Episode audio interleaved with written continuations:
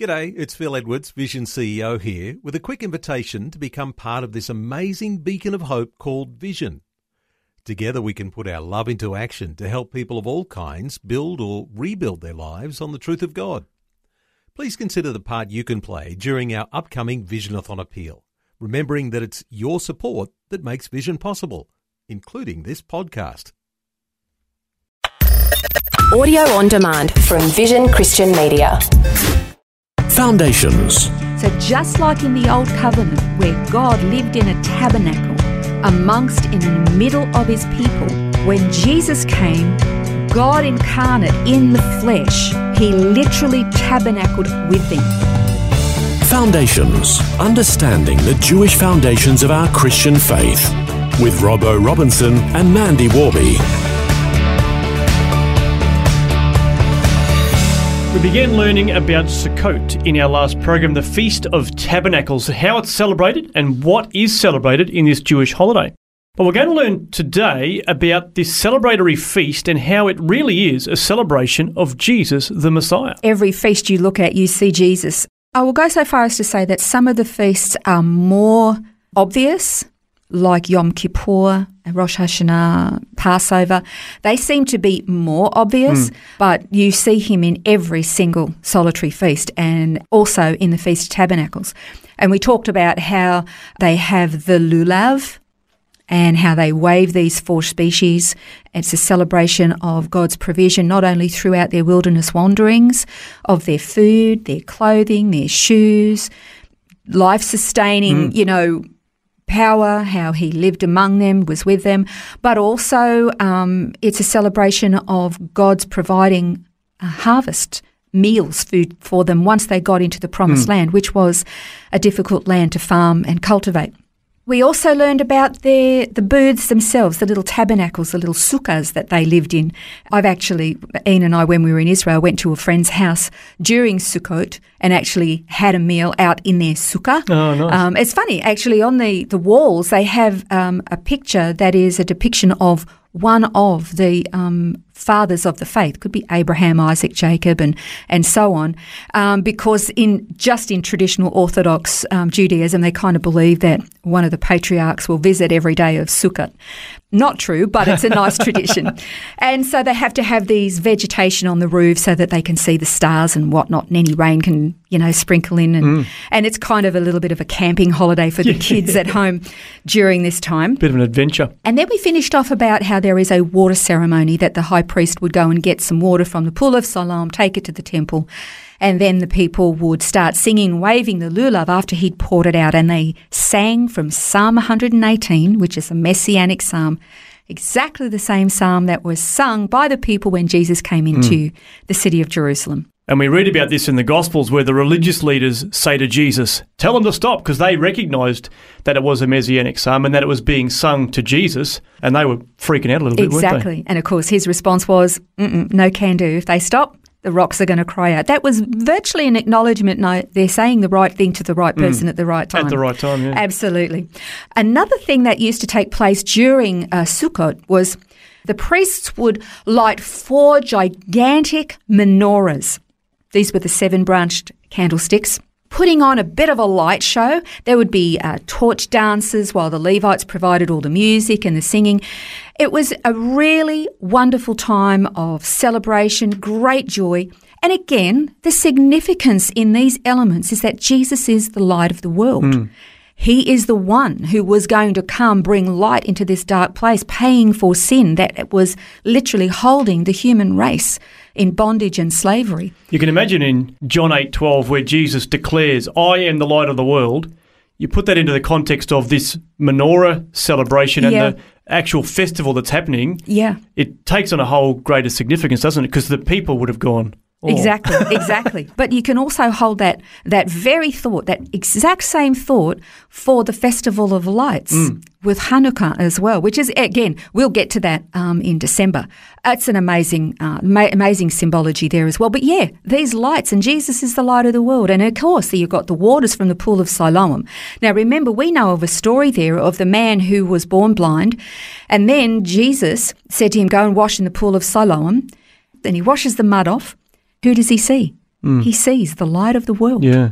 You know, amazing in that very place. Wow, there's just so much significance, isn't there, when you overlay the culture onto the history? Yeah. We've already talked about Rosh Hashanah. I- got to say it again because these are all in sequence. This is all part of this prophetic sequence to of the outlying story or plan of redemption. You go from Rosh Hashanah, the welcoming of the king for his coronation and the preparation of the heart for repentance. It begins the 10 days of awe that leads to Yom Kippur, where the sin of the people is paid for by the, the blood of the goat, and then the scapegoat has the sin of the people put on it, taken out into the wilderness, taking their sin away so that their names are written in the book of life. That leads into the Feast of Tabernacles.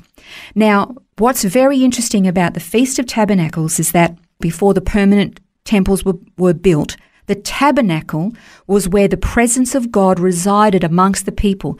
The camp of the Israelites in the wilderness camped around the perimeter of the tabernacle. The tabernacle was in the middle, and the tabernacle was filled with a pillar of cloud or a pillar of fire, depending on being day or night. And the very interesting thing is that when you read in John 1:14 it says that Jesus was born, he became flesh, and he dwelt among us.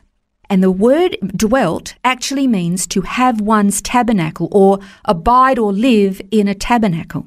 So just like in the old covenant where God lived in a tabernacle amongst in the middle of his people, when Jesus came, God incarnate in the flesh, this temporary dwelling that he lives in, he literally tabernacled among his people, living hmm. with them in the flesh. That is amazing. I find that stunning. So you, this this is like the king has come, he's living among them.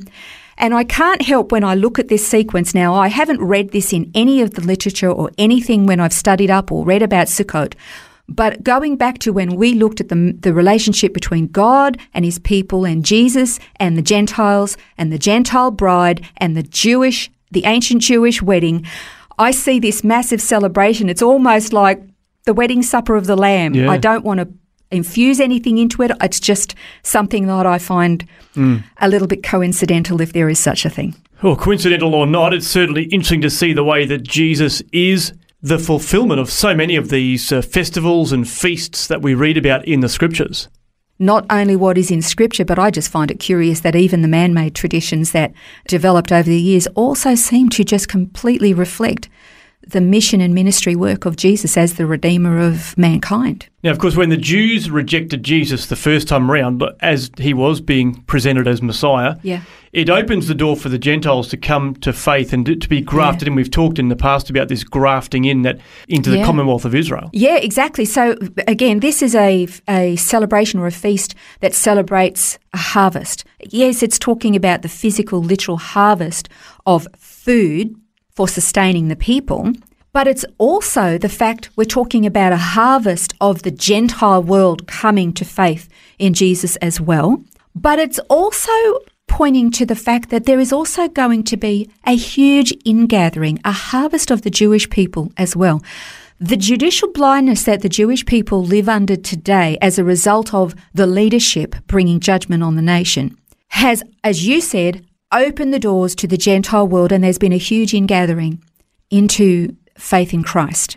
But the day is coming, and Paul is very emphatic about it in Romans 11, verses 25 to 29, where he talks about this ingathering future harvest of the Jewish people. He actually goes on to say that all Israel will be saved. There is a, as part of this future fulfillment, when all the Jews are going to come to faith in their Messiah. You can't condemn a, a blind person because they can't see. Mm. What we do is pray for them and present the truth in as loving and as gentle a means and method as possible. But God is the one who lifts the blindness. God is mm. the one who saves everybody, Jew and Gentile. Yeah. But in this plan of salvation for the human race, he chose the Jewish people as a light to the world. They have come under judgment because of their leadership. God has always kept a remnant of them, but there is a future harvest when they will know their Messiah, who has tabernacled among them, who is hmm. from them and for them, and the day is coming where they're coming back in. Now, we are almost out of time, but you did mention that the Feast of Sukkot went from being a seven day to eight and then nine days as a feast. What was the reason for that? Initially, it was a seven day feast. Then it got extended to an eight day feast because Numbers 9 actually says on, on the eighth day of this feast. So, to make sure that they got it all right, they've made the feast last to eight days. Just to but, be sure. But then they also extended it to nine days because on the ninth day, the very last, last day of Sukkot, or the end of it, is a celebration that they call Simchat Torah. And I'll tell you about that another time. All right, looking forward to hearing more about that. But it's fascinating to learn about the Feast of Tabernacles. And as always, lots more in the notes than we can get into the program. So check that out at vision.org.au slash foundations. And we invite you to join us again next time as we continue to discover the richness of the Jewish foundations of our Christian faith. This has been Foundations, a look at the Jewish foundations of our Christian faith. For study notes, resources, and more, see vision.org.au slash foundations. Thanks for taking time to listen to this audio on demand from Vision Christian Media. To find out more about us, go to vision.org.au.